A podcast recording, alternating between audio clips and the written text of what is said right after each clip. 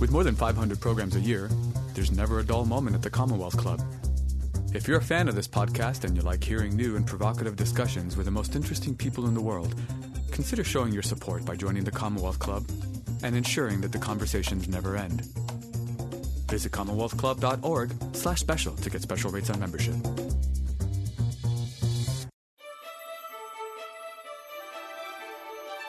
Thank you for joining us for another podcast from the Commonwealth Club. Hello, everyone, and welcome to this virtual Commonwealth Club program. My name is Marisa Lagos. I'm a correspondent for KQED's Politics and Government Desk. I'm very happy to be here tonight with Dan Pfeiffer, one of the co hosts of Pod Save America. Dan was one of President Obama's longest serving advisors, working on two presidential campaigns and spending six years in the White House as communications director and senior advisor to the president. His new book, Untrumping America, Un- a plan to make America a democracy, democracy again, I can't even say the word anymore, was released earlier this year and quickly became a New York Times bestseller. In Untrumping America, Pfeiffer argues if Democrats don't mount an aggressive response in 2020 that recognizes who Republicans are and what they've done, American democracy as we know it won't survive in this moment, and a conservative, shrinking, mostly white minority will govern the country for decades. If you're watching along with us and have a question you'd like me to ask Dan, please put it in the text chat on YouTube or the comments on Facebook, and we'll be getting to those later in the program. Thanks, Dan, for joining us. Well, thanks for being here. Thanks for doing this. So, I know you have a book to discuss. We were joking a little before. Um, it came out in I think February and or March, and I read it then, and now it's been like ten years in one. Yes, yes. in one year. Um, but I feel like before we get into the meat of that, we got to talk about the news this week. Um, you Yes. might have heard. I think we have a vice presidential candidate. It appears that way. Yes. So, I mean, you guys have been mulling this and talking about it, as have I and other people in our line of work for a really long time. But tell me just like your immediate gut reaction. Did you call it? Did you know?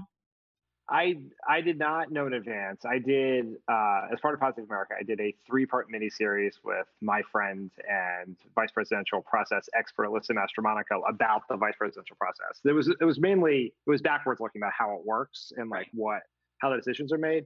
But at the end of the last episode, we each made a guess as to who we thought it would be. Alyssa picked Susan Rice. I picked Kamala Harris. So this is actually the first political prediction I have gotten right since before Donald Trump was elected. So I feel pretty good about that. I mean, it. Look, I think it is a it's a great choice. The reason it was a great choice was completely on display today in, at the event that Biden and Senator Harris did together in Delaware. She eh, passes every test for being qualified for having for being a, a great candidate uh, on the trail, be a great vice president, and you can really like the vice presidential selection process is so just like grinding, and we people nitpick and they track the private flights everywhere, and you kind of lose str- you lose track of the big thing, and just see even though people thought for a very long time, like betting markets, political predictors, podcasters like myself thought Kamala Harris was the most likely pick, the excitement from all across the party and the country when she was picked speaks to something really powerful. And you know, people in my life who are not uh, super involved in politics were incredibly excited by this pick. So you mentioned the podcast, and I just want to say I did tell Alyssa if she wanted to join us tonight, I would have been happy to have her. yes, as as I would have as well. But I mean, a lot of what you guys talked about in that podcast was like the process of both picking and then rolling out a Yeah. vice president candidate. Um, and you mentioned like, yeah, if, you're a Twitter dork like we are, like people were tweeting flight tracker information the last few days to see like who was actually going to Delaware to talk to Biden.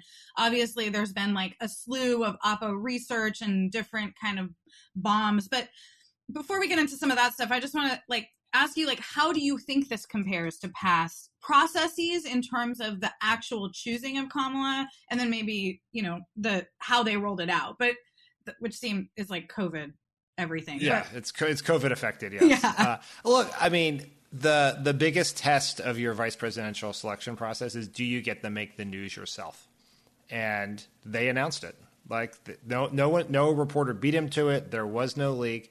And even in Obama's in 08 for his which is seen generally by a lot of people as the best run process, that actually leaked in advance. Uh, the CNN actually beat our text message uh, to announce it out, and Joe Biden got to make the news on his own. So that's a real tribute to their process. And I can't imagine the logistical challenges of doing this in COVID.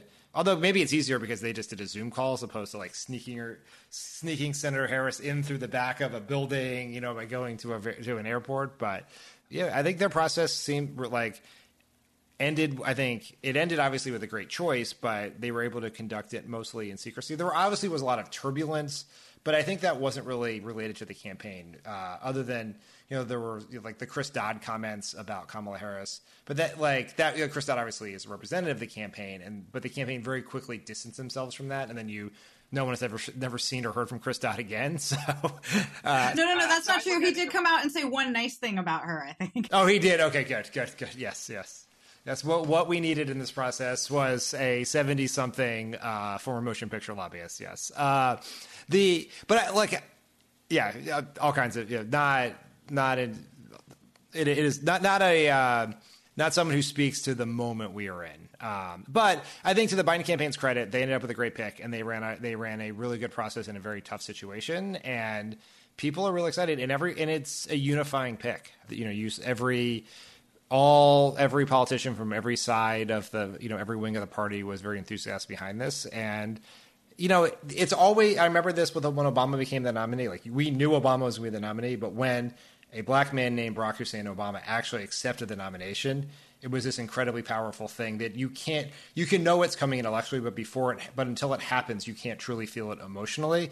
And you saw that today from the resp- from the response from women black women, the Asian community, the the Indian community, just like speaking to a truly historic moment, and it felt very powerful. I mean, yeah, even in San Francisco, everyone like put their knives down and is excited, even if they have, yeah. you know, historically been within the city's very like, you know, shades of blue fighting. You know, they're all like, okay, this is good, we can do this. I mean, what about before when we can move on because I know like not everybody likes this process stuff as much as we might, but I read that they interviewed like 11 people. I mean, a lot of the stuff you and Alyssa talked about was how you usually kind of narrow it down to a three or four. It does sound like this was a pretty broad list for until the end. Yeah, it seems like they, from, you know, it's always hard to tell with these sort of, po, you know, ex post facto uh, tick-tock stories to what is really, really happened. He he cast a very wide net. Apparently, as many as 20 people in the beginning, 11 people went through. It seems like the first round of the process. And then it seems like four or more went through the more vigorous part where the, where the, the, where I think the investigating gets a little more uh, not like in terms of the financial records and things you turn over. But yeah, he cast a very wide net. I think it's the right thing to do because if you had probably asked Joe Biden on the very first day of this process and we said you have to pick someone right now, he probably would have picked Kamala Harris for every for all the reasons we've talked about, uh, including in, in addition to the relationship that she had with his son, because um, we know how much that means to Joe Biden. But going through the process was important to make sure you end up in the right spot. And you know, it's it was a wide ranging and well run process, and I think it's to their credit. So the one thing about the process that some folks weren't super thrilled about was the kind of like battle royale that was created in the media between women because we knew it was going to be a woman. A lot of Oppo research dumped out there about Karen Bass. Um, formerly sort of low profile congresswoman from LA, a lot of salivating from Republicans over the possibility of Susan Rice. Given that you've been in that world, and you know, I'm not expecting you to tell any secrets here, but like, do you think a do you think that oppo was like coming from like the kamala camp or, or, or, the other potential candidates? Or could some of it have actually come from the biden campaign? Like is there ever a moment where you're just like we'd rather get this out now and see how it does I don't. I think it's highly unlikely it came from the Biden campaign because just the way this process works is it's so walled off from anyone else, and it's really attorneys. It's under lock and key. There's a thousand NDAs signed because it's so important to protect the privacy of the people involved. So I think it is. I cannot pass. I would be shocked to find out that the Biden campaign floated a trial balloon about that event that Karen Bass attended 10 years ago at the Scientology Center or whatever that was. Um, that one was kind of the weakest I, look, of the attacks, anyway. Yeah, exactly. Uh, I look. I think that there, like, there's been a lot of debate about the merits of Biden declaring at the front end that he was going to pick a woman, right? And one of the consequences of that is you end up in a process that pits women against each other, and particularly in the context we're currently in about whether Biden was going to pick a, a black woman, right? And so now you're pitting black woman against black woman and woman against woman, and that I think there's real like I understand why people wanted this process to end as soon as possible. To the extent that there was an there were two. I think the reason Biden made that announcement, other than just sort of debate strategy at that time, was he had already come to that decision in his mind. And imagine if we'd spent the last three months having a debate about whether Biden was going to pick a woman, right? And I and I think, especially if he'd already decided it, but I also think that a whole bunch of of really talented women politicians got a lot uh, became, became national figures in this process. You know, Karen Bass has been in Congress for a long time. Was not particularly well known outside of uh, California and Congress. Susan Rice seen in a very different light now. Val Demings, Keisha Lance Bottoms, a whole bunch of people. And I think while there were certainly I'm certainly sensitive to or try to be sensitive to the challenge, you know, to how painful that process was at the time. If there was any upside to it, it was that uh, that the that these women are national figures now, and I think will be have plat- bigger platforms to do bigger things um, in the future. Well, Kamala, unlike some of those other folks, was pretty well known. I think a yes. lot of a lot of the Oppo books had already been dumped on her, at least by the Democrats. Yeah. And and um, maybe I'll fold in this now because we're on this issue. an audience member wants to know if you feel more optimistic about Biden's chances because of uh, this pick. I do. I do. I think uh, it's going to bring energy to the ticket. It, I, I, you know, and I think you know Biden has been underperforming with black voters. He is actually at the level or a little bit below where Hillary Hillary Clinton was in 2016. Now he is winning because he is overperforming with a bunch of other voters, most uh, most notably um, older with white seniors. Um, but like, hopefully this can bring some energy, some additional energy to the ticket. And I think she's, I mean, she's an incredibly talented campaigner there's I think there's real chemistry between the two of them, and so I think you know there are five moments that matter in a presidential campaign: VP selection, convention, and three debates. And I think Biden, at least 36 hours in, has nailed that first part. So uh, he you know he's one fifth of the way through the gauntlet he's going to have to do to to win. Yeah. Speaking of the VP debate, like how excited are people like you? Well, I am someone who takes expectations management very seriously. So everyone who's like every Democrat is out there being like, can't wait till she uh, verbally decapitates Mike Pence. Uh, like I have great confidence she will do well in that debate, but I think I think we should tone it back a little bit, try to manage expectations.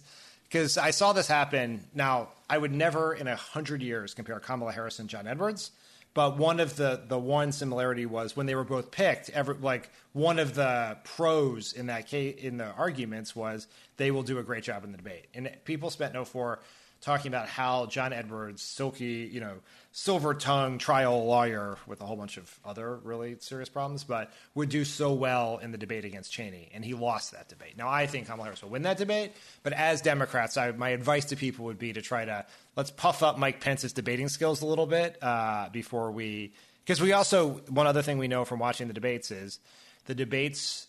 It is very hard the way debates are scored as gladiator contests often dovetail with a lot of misogynistic language about women and women of color in particular. And so the sort of zingers that would get, you know, a, man, a white man in particular applauded for on a debate stage could be treated very differently by the press coverage when it comes to Kamala Harris. So this is what this is not an for all of her tremendous talents as a debater and a prosecutor. This is uh, a very difficult situation should be going into, and so I'm for expectations, man. I'm don't worry, I'll be tuning in, but uh, I want to. I want to I want to modulate expectations so that we so that uh, Mike Pence not falling asleep in the debate isn't considered a win. Right, and also to your point, like Pence, you know, is comes off as a really nice guy, and I think that you know as much as love as Kamala's gotten on the left for you know her questioning of Barr and former AG Jeff Sessions and and Kavanaugh. They're if you're talking about like swing voters or people, there that that whole like framing of sexism and could could really come in.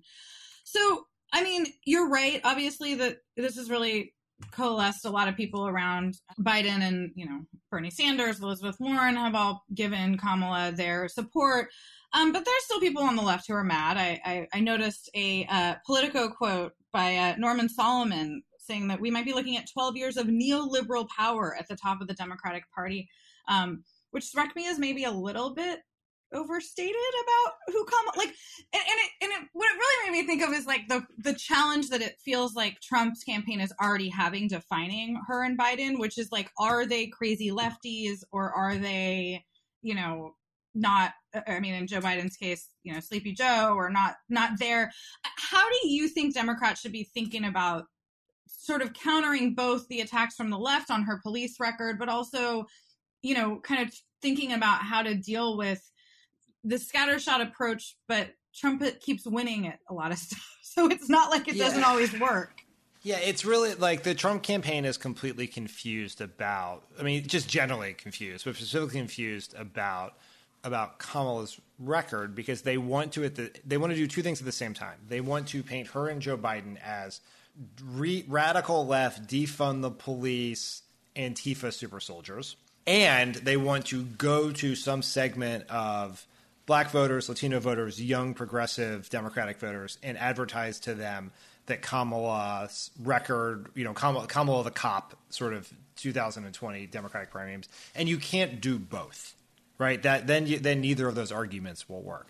What I think they just have to do is continue doing like doing what they have been doing, which is staying focused on the biggest crisis facing the country and showing that they are the ones to take it on. And Trump cannot and will not do that job. And you don't really have to chase him down all the rabbit holes. Um, just, you know, I think to the Biden campaign's great credit, they have been very, very disciplined about sticking to their message and picking when to respond and when not to respond. And I suspect that this this similar approach will be done here. I don't want to like. I, mean, again, I don't. I don't want to understate like how much support I think Kamala is getting, but part of what Democrats, I think most political observers think need to do is to really excite the base, to excite young people, people of color. And there are people out there. I'm seeing them in my Twitter feed and Facebook feed who are who feel like this is kind of again the same sort of establishment Democrats. I mean, how does how do people you know and these are people i think that are more likely to stay home than they are to vote for trump. So how how do you thread that needle right now? Well i think it like there's some there are some folks you're just not going to get right? And so like particularly some of the loudest voices on twitter there's a whole group of people who you know sort of have sort of branding themselves in the Bernie or bust category, and you're probably not going to get them. I think with the overwhelming majority of available voters to you, the best thing you can do is one some of what Biden has been doing, which he he moved significantly left on climate change. And that was a very significant thing. And I think that, and he's done it, and he's going to have messengers who are going to help him sell that. And the fact that AOC is in charge of his climate task force is very important that Bernie Sanders is going to be out there making the case for it. Like, I don't know that Joe Biden can go to these young progressive voters who are disenchanted with the primary process and how it went, and that he himself is going to sell them on this.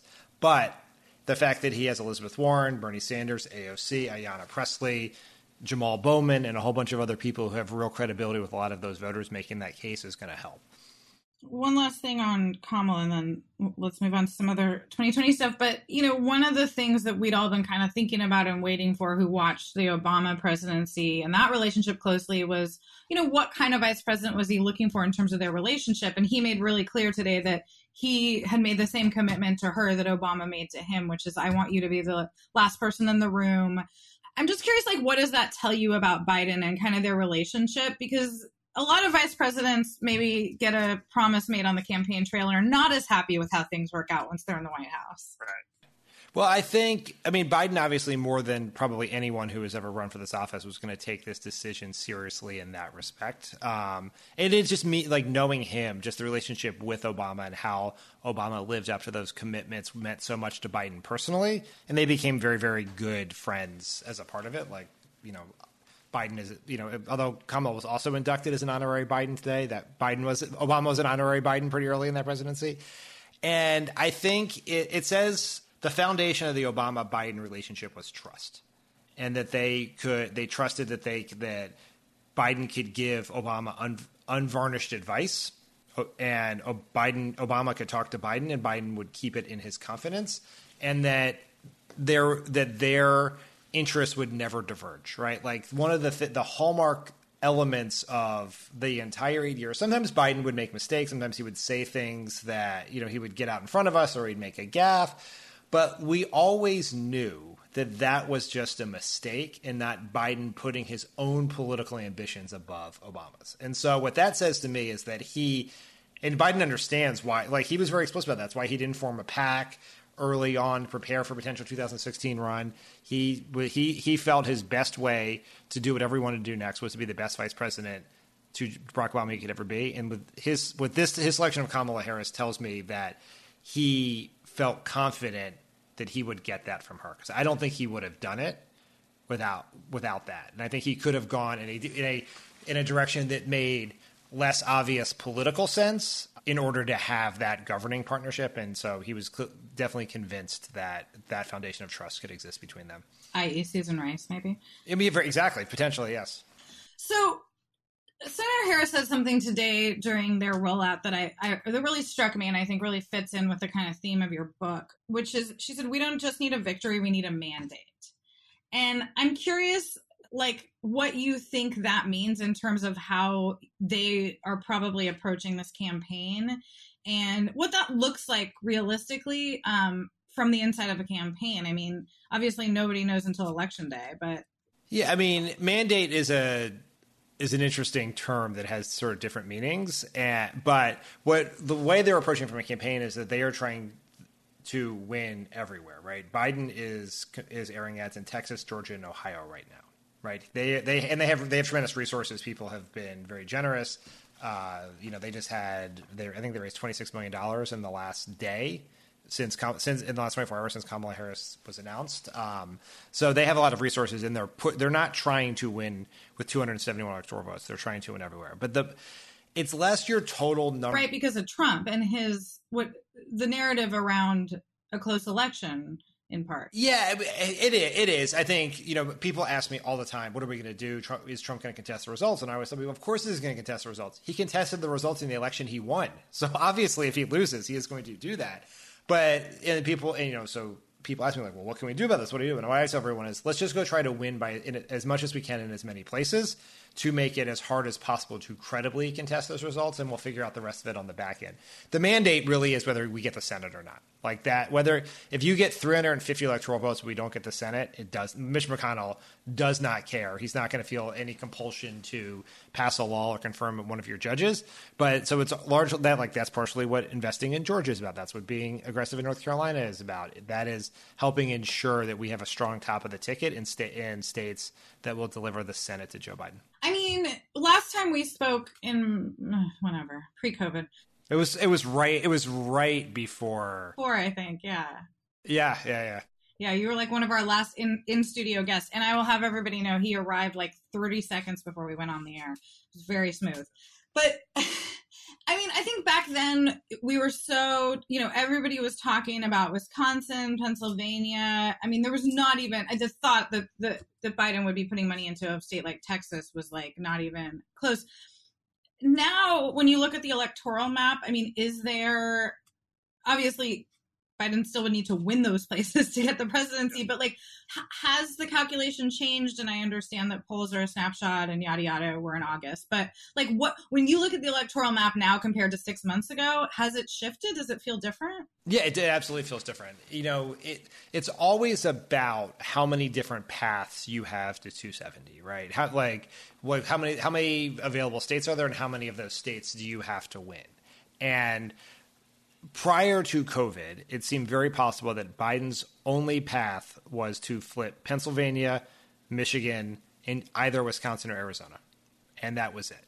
And that is still almost certainly the most likely path. I mean, especially since Trump is actually he has taken his adversi- advertising down in Pennsylvania and Michigan, uh, which is a pretty notable omission from him. But now he, you know, North, you know, Florida, which was seen by a lot of people were saying that Biden should not compete in Florida. Florida is a lean Democrat state right now, according to some of the rankings. North Carolina would seem to be moving in the wrong direction, is now a toss up state. Georgia, Texas is a toss up state, according to NBC.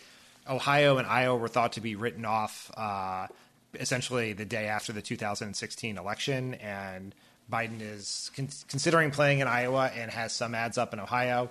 Um, so he's got all these paths. And that's actually more important now than ever before because in a COVID election, we just don't know what's going to happen that could alter the results in a way that belies the public support you see in polls. Like, like what if they're, you know, what if you're relying on Wisconsin as your tipping point state and there is, and it becomes a COVID hotspot in October and voting in person becomes very, very challenging or, you know, or they can't get enough poll workers, which is a very real concern, to have enough polling places in Milwaukee, right? Like there are all these things can happen. So having additional paths, by Trump is now in the place where all the eggs are in the Trump right now. If he if he really is walking away from Ohio, from Pennsylvania and Michigan, he has to win. He has to hold Florida, hold North Carolina, hold Georgia, hold Texas, and then win uh, Wisconsin and Arizona. And that that becomes that's a challenging path. Now he had a challenging path in 16 and still won, but he you know he's he had a lot of paths to 270, and that has narrowed significantly, uh, at least as we sit here today in August. Yeah. So next week is the Democratic convention, which was pushed back from last month. My first question is like, is this the end of conventions, and why should I be sad? I think it is the probably the end of conventions, um, and I'm not sure you should be sad. I mean, like the model has been outdated for a very long time. You know, it sort of is. Uh, you know, it's it's an, they're they're overly expensive endeavors. They're a real pain in the ass for the people whose city they are in. They are very hard to raise money for because you don't get a nominee until in some cases two months before the convention, and it's a bunch of corporate money, and that's a really stupid, terrible way to fund something. And so I imagine we will the next 2024 will look a lot more like this, and maybe it's just nominating speeches for the VP and the and the nominee and maybe a keynote or something like that. I think it, it's going to it's become a television show and not uh, a big event with thousands upon thousands of people. Yeah. I uh, I was at the 2016 one with my then five month old son, and I would not recommend that. Although I did get to tweet a picture of Kamala holding him this week. Well, there you go. See, well, that think what that picture's worth now, especially if they win. Yeah. Um, well, let's talk about some of the stuff that is going to happen at the convention. And I have another audience question that was kind of on my list too. Um, maybe a little more pointed than mine, but what is the plus of giving a platform at the DNT to, DNC to someone like John Kasich, former Ohio Republican governor, whose anti-abortion views are totally against the party platform? I sometimes I find myself in a position where I am I am now forced to argue someone else's position that I don't entirely agree with. So I I I don't I think it is I do not I understand why they're doing it. Why the strategic reason why they're doing it is they are trying to convince some number of Republicans it is okay to support Joe Biden. And you have a prominent Republican who, with a very powerful story. He's the son of a mail worker um, who was a Republican. He was a candidate for the Republican nomination four years ago who was going to tell other Republicans, including many of them in Ohio who voted for John Kasich many, many times, that it is okay to support Joe Biden. And in our highly polarized world where people's political identity – is one is their most important identity, even much above what even what they the policies they believe in. It often takes someone from your group to tell you it's okay to go vote for someone out of your group, and so that's why they're doing it. I like I share all the sort of discomfort about it, and when you think about some of the really important voices in the party who are not speaking, and John Kasich is speaking. Um, you know that's when it gets uncomfortable to me. But we also, in, for Democrats to win elections in a situation within electoral college in this country. We we we need the votes of people who don't agree with us on every issue, um, and that is and John Kasich is trying to. The Biden campaign wants John Kasich to try to help with that with that strategic objective.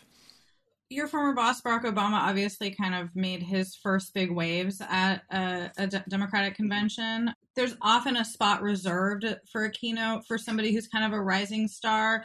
This year, it doesn't really look like they're doing that. I mean, Michelle Obama is the keynote on Monday. You know, you have Pelosi. I want to ask you about our governor here in California in a minute. But do you think that that was a concerted decision or just a result of kind of the weird format?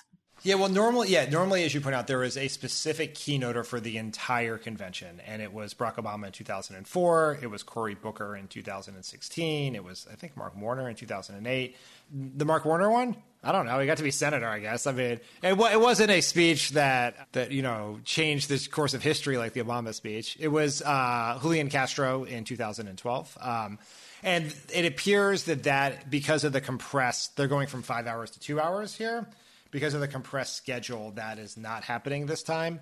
I'm waiting to hear to see if anyone will be added who sort of fits. My understanding is the program's not completely complete, so there may be room for an exciting uh, young voice, and I, th- I think they need that. I think it'd be good for the party.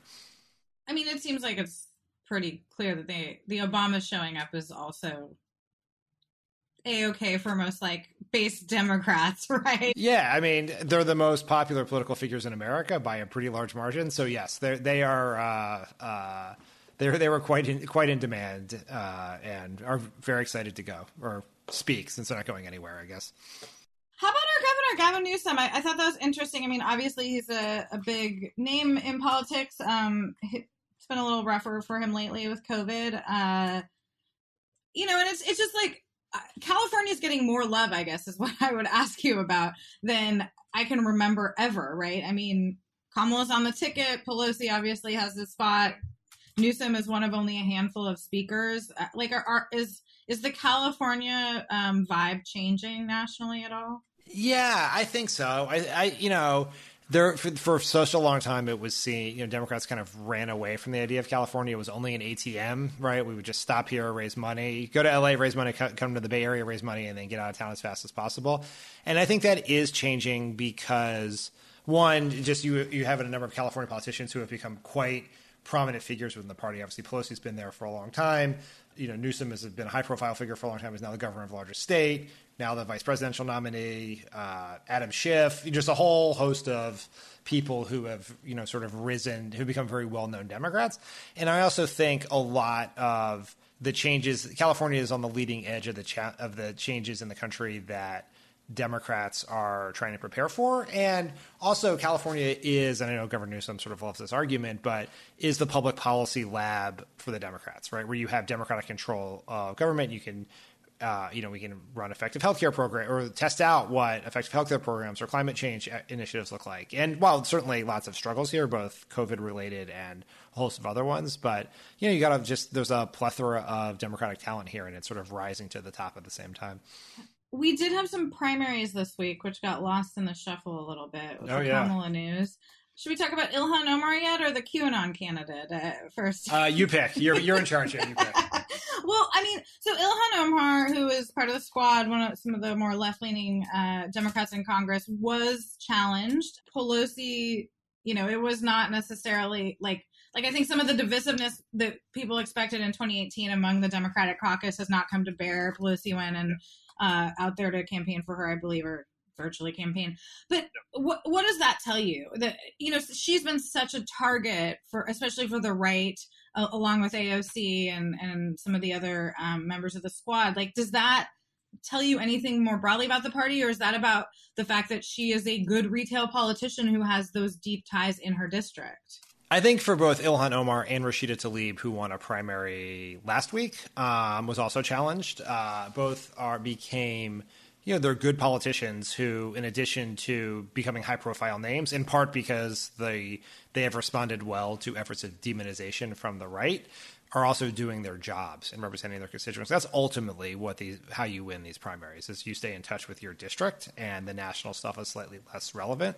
And you know, it's what it like the you, the the lack of divisiveness, or the or maybe we should this way, the unity within the caucus is is notable, and and I think it's important that Pelosi campaigned for her and supported her, um, and it's important for all the other like the the DCCC the Democratic Caucus is a uh, incumbent protection operation, and they protect their uh, their own. And it was important for her to do that because um, it also sends a message that when Pelosi is backing the Eliot Engels or the Joe Crowleys or the Mike Capuanos or the uh, or or Lacy Clay, that that's about their incumbency and not their ideology. So for her to step out and also defend a you know a very progressive member of her caucus it, I think that also helps deal with some of the potential tension down the line as there are more of these primary challenges in these very blue districts.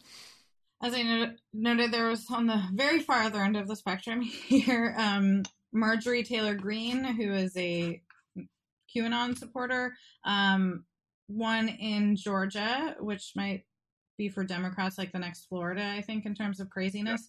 I, am more curious, like, since that is a safe Republican seat, like, how do you think government handles like the FBI has said QAnon is a possible domestic terrorist threat. Like if somebody who supports that gets elected to Congress, how do you think like just DC deals with that? Well, I think the Republican Party has a real choice right now because I think we are at a crossroads for the prevalence of QAnon within the Republican Party and including among its elected members. And I think it was very disconcerting to see Trump endorse her today and congratulate her via Twitter. And the Republicans could have tried to beat her. They could try to beat her now. They could they could disown her. They could kick her out of the caucus. They could do all these things, but they won't and that's a like I think that is very worrisome. There was a very troubling article. I think it was in the Washington Post. Maybe it was yesterday. Maybe it was a week ago. Maybe it was ten weeks ago. I don't really know anymore. But it, sometime between when I got locked in my house and now, the Washington Post had an article about how the Trump campaign has been courting QAnon, and so this is going to continue. And it is very reminiscent to me. Seeing Trump endorse this QAnon candidate made me. Um, so made me think about how the Republicans stood silent when Trump started his birtherism stuff against Obama. And you either speak out now or it ends up taking over. And so I do think there's a very real chance that because of Republican silence, they are sort of um, allowing QAnon into the tent before they know it. It's going to be a part of the party. What could that do to the kind of like because it does feel like, as much as I know someone like you does not like Mitch McConnell, no. he is still more of a traditional politician, as are many of the senators, compared to the House, where in both parties, to be fair, we tend to get more flamethrowers. And I mean, does that like further drive a wedge between like those two caucuses, you think? Uh, no, because I, what I think, I mean, maybe, but what I think what ultimately happens is what happened with the Tea Party and with the birthers and the Proud Boys is when you depend on a, dim, a base of diminishing size, you become more permissive about who gets to be part of your party. And like, yeah, Mitch McConnell didn't like any of these Tea Party types who got elected in 2010, but he needed all of the votes of their voters, and so he stayed silent about it. And so, like, he, yeah, Mitch McConnell is not a QAnon guy, but he likes power, and if he feels like he needs QAnon to have power, then he will do that. And like it's a it is it may seem slightly painful to stand up to them now but it's going to be really painful to try to do and maybe too painful to do down the road. And they it's clear they haven't learned any of the lessons from uh, sort of allowing the sort of this white nationalist movement to gain re- such control of their party that they could actually get the nomination in 2016. Yeah, I thought it was interesting that Biden made such a point to talk about Charlottesville today, and yeah. I'm curious. I mean, do you think it should be a big part of this conversation? I mean, it, it, I think this is, you know, in your book, you talk about Trumpism as defined by billionaire funded racial grievance politics. Um, yes. which yeah which feels like a little bit like it doesn't make sense but that's because it doesn't totally make sense, right?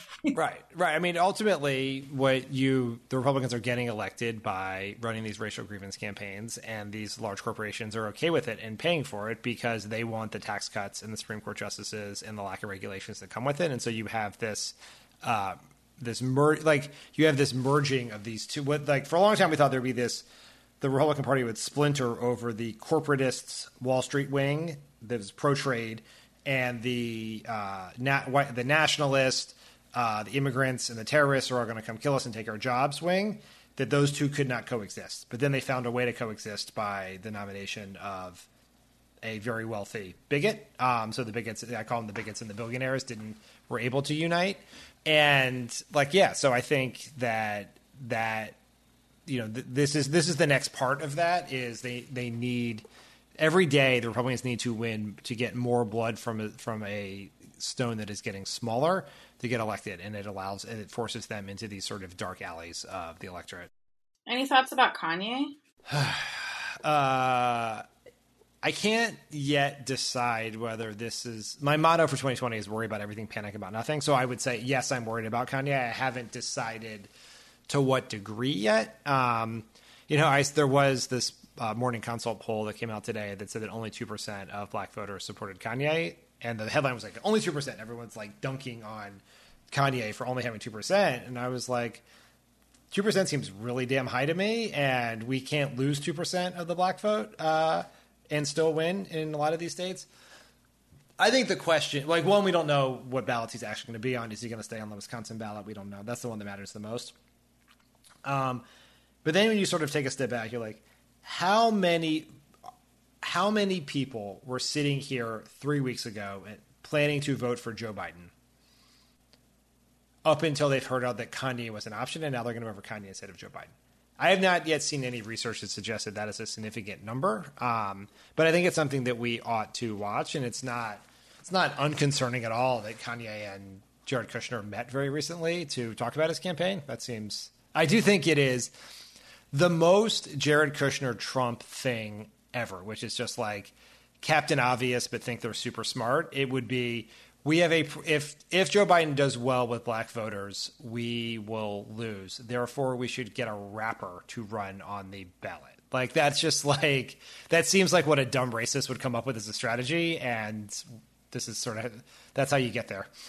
Well, and I mean, to your point, it, it may not just be the Democrats should be worried about people that are switching votes, but people who may not, who you know, who Biden might have the ability to get out to vote, yeah. right? Right.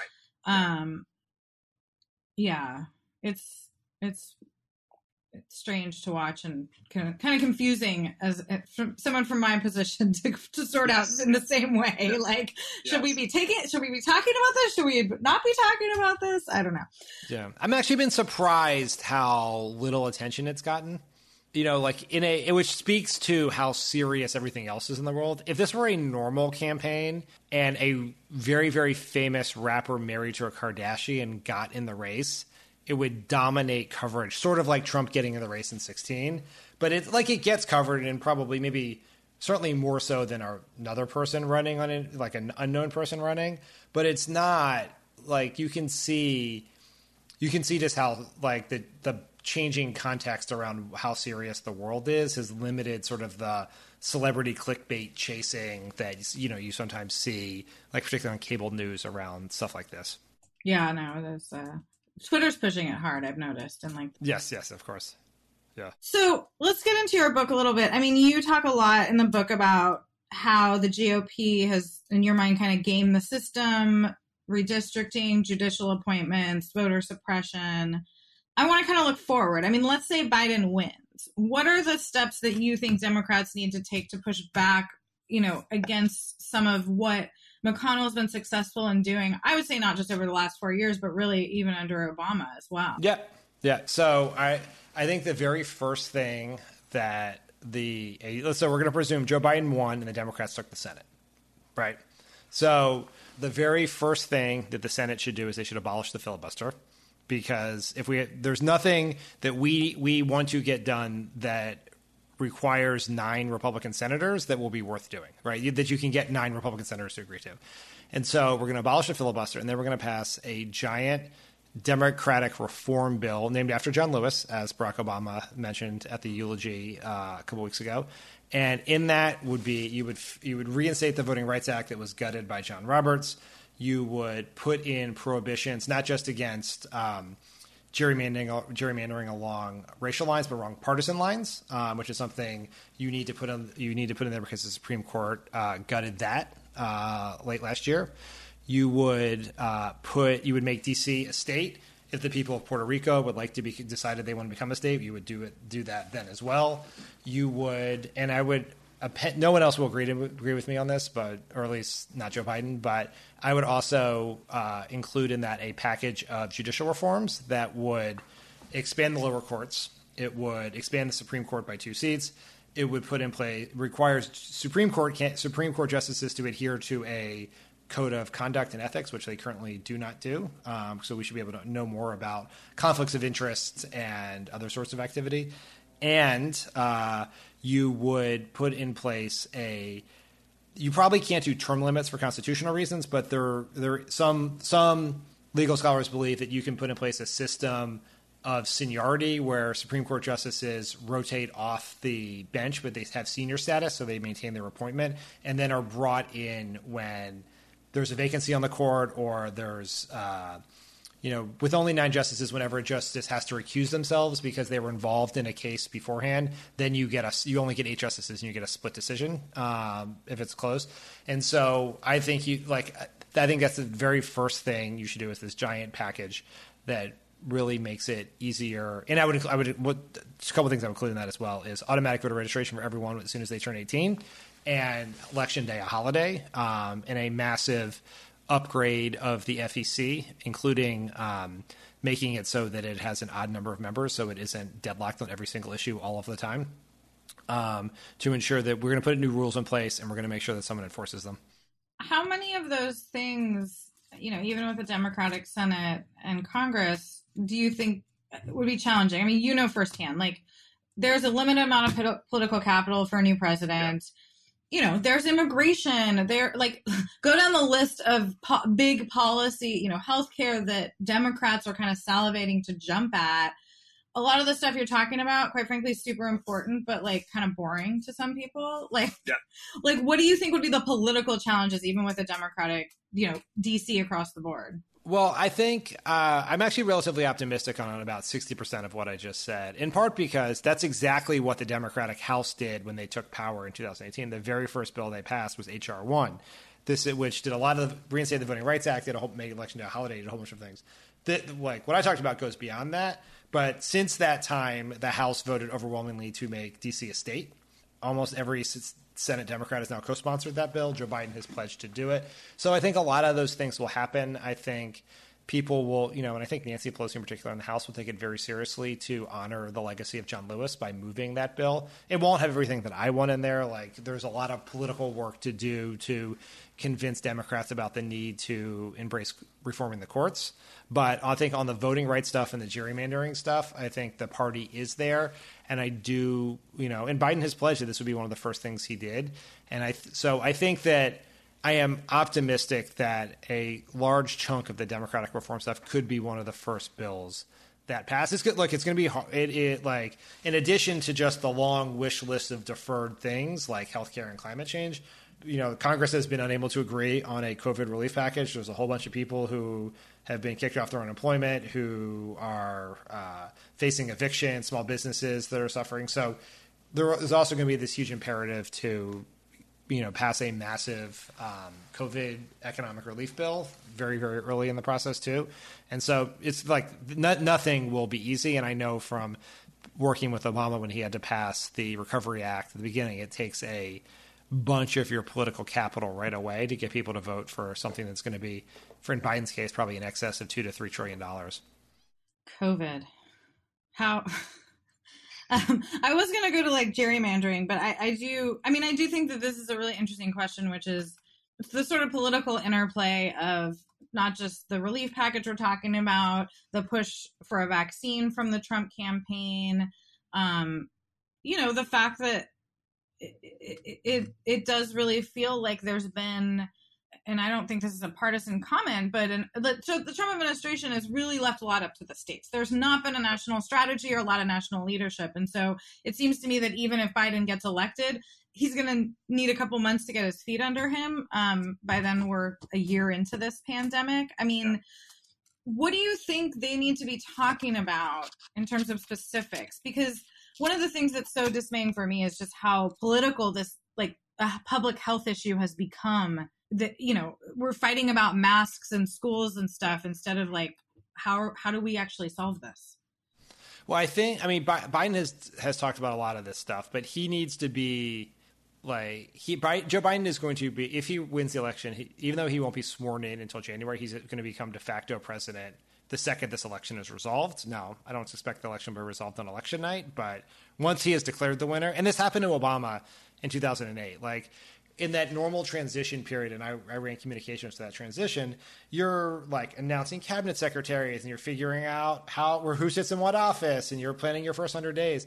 And Obama was basically forced to be president because Bush was checked out and was Bush had no you know he had 28% approval rating and no one cared what he had to say and him pushing for to help get the finan- the efforts to get the financial crisis under control were counterproductive, and so Obama was lobbying for TARP 2 because no one else could get it done when he was two weeks after the election. And Biden's going to be in a similar situation. So they're going to have to have these two tracks of one where you're trying to win the election, another one where you are preparing for exactly the things you're going to start doing right away, even before you get in office, because you're, you're going to want to try to get that COVID economic bill headed through Congress, even if it doesn't get passed into, until after you're sworn in, but move like you don't want them to start working on that on January 21st. You want to start working on it in December, right?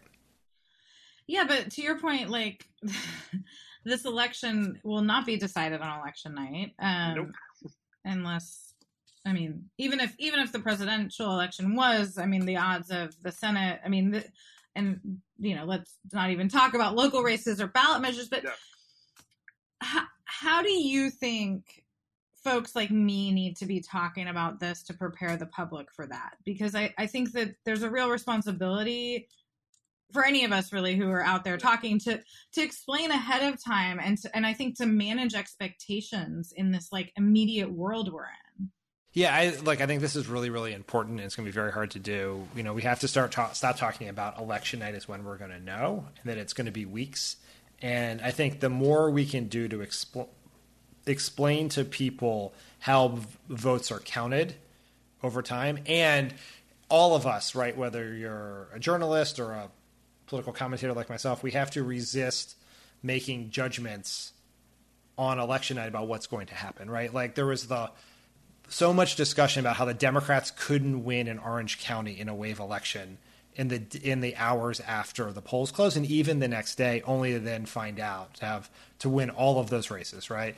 You know we i did a podcast you know in the morning after the election and we we spent some time talking about why uh, Kyrsten Sinema couldn't beat Martha McSally in Arizona because that's what that looked like at that time. And that that didn't age well for us. Um, so don't make snap judgments about who won you know what won or lost but i think explaining to the public what is likely to happen in advance because as it looks right now, in part because of Donald Trump's rhetoric, Democrats are going to vote by mail at a massive advantage over Republicans.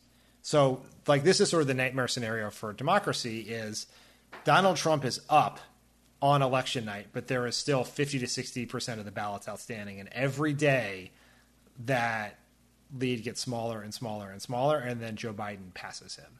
And when you have that would be a tough situation when you had people operating in good faith. And I don't have a lot of imagine. I don't really imagine that Donald Trump's to be at, operating in good faith in that and making accusations. So at least trying to explain to people. Uh, and California is a great example of how this works. Um, about how the vote count, you know, how they're counted, how how mail balloting works, and how that can change the results over time because of who tends to vote. But like we know a lot if you're a real election observer about uh, you know, watching a Florida race, and it's like, well, they haven't called in Broward and Dade County yet. It's like that. Well, that means the Democrat still has a chance, or they haven't called in Madison, Wisconsin, or whatever it is.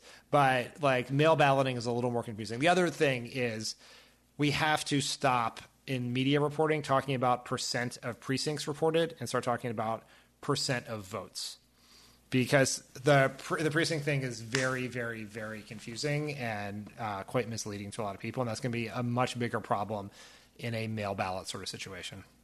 Seems like it would be good if registrars stop putting that as like the top line yes. on their returns. Yes, yes. That's, this is not a media problem. This is a Secretary of State and local election official problem. Yeah. Okay, I do want to talk a little bit about election stuff again, but I, there's an audience question that's kind of related here, which is the idea of sort of educating folks, which is in your book, you talk about the importance of us being vocal on social media. And this member of the audience wants to know if there are recommended sources to find infographics, sound bites, kind of ways to catch people's attention, but also be, you know, truthful. Yes. Well, Vote Save America has a bunch of stuff. VoteSaveAmerica.com is the election website that Crooked Media set up where you can adopt six states, and we have a lot of specific infographics for those states. We try to create a lot of the, if you follow Pod Save America or Crooked Media on social media, that's one of the things that our teams do is try to come up with easily shareable videos or um, graphics to help explain things and communicate issues in ways that we believe are politically persuasive based on our either research we've seen or our political experience. So follow our stuff would be my, would be my answer. Um, the Biden, you know, the Biden, what, votesaveamerica.com. Oh, my state is North Carolina. I adopted North Carolina. It is, it is very important, and uh, I, just, like I said, I just did a fundraiser for Cal Cunningham, who's running for Senate there right before this. So I am I am fully in, and it doesn't it doesn't hurt that my wife uh, worked for Barack Obama in North Carolina in 2008. So we are in as a family. She's very aggressively uh, pitching me out to do fundraisers for everyone in North Carolina who's possibly running for office. So. And your daughter is she like getting involved yet, or is it a little early? Yes, she uh, she my wife taught her to say we have to win North Carolina, so she just says it randomly all the time. Uh, and then she she also said like when we don't do like we're not one of those families who like makes her look at the TV and say that Trump is bad or anything. We sort of just sort of keep that stuff from her.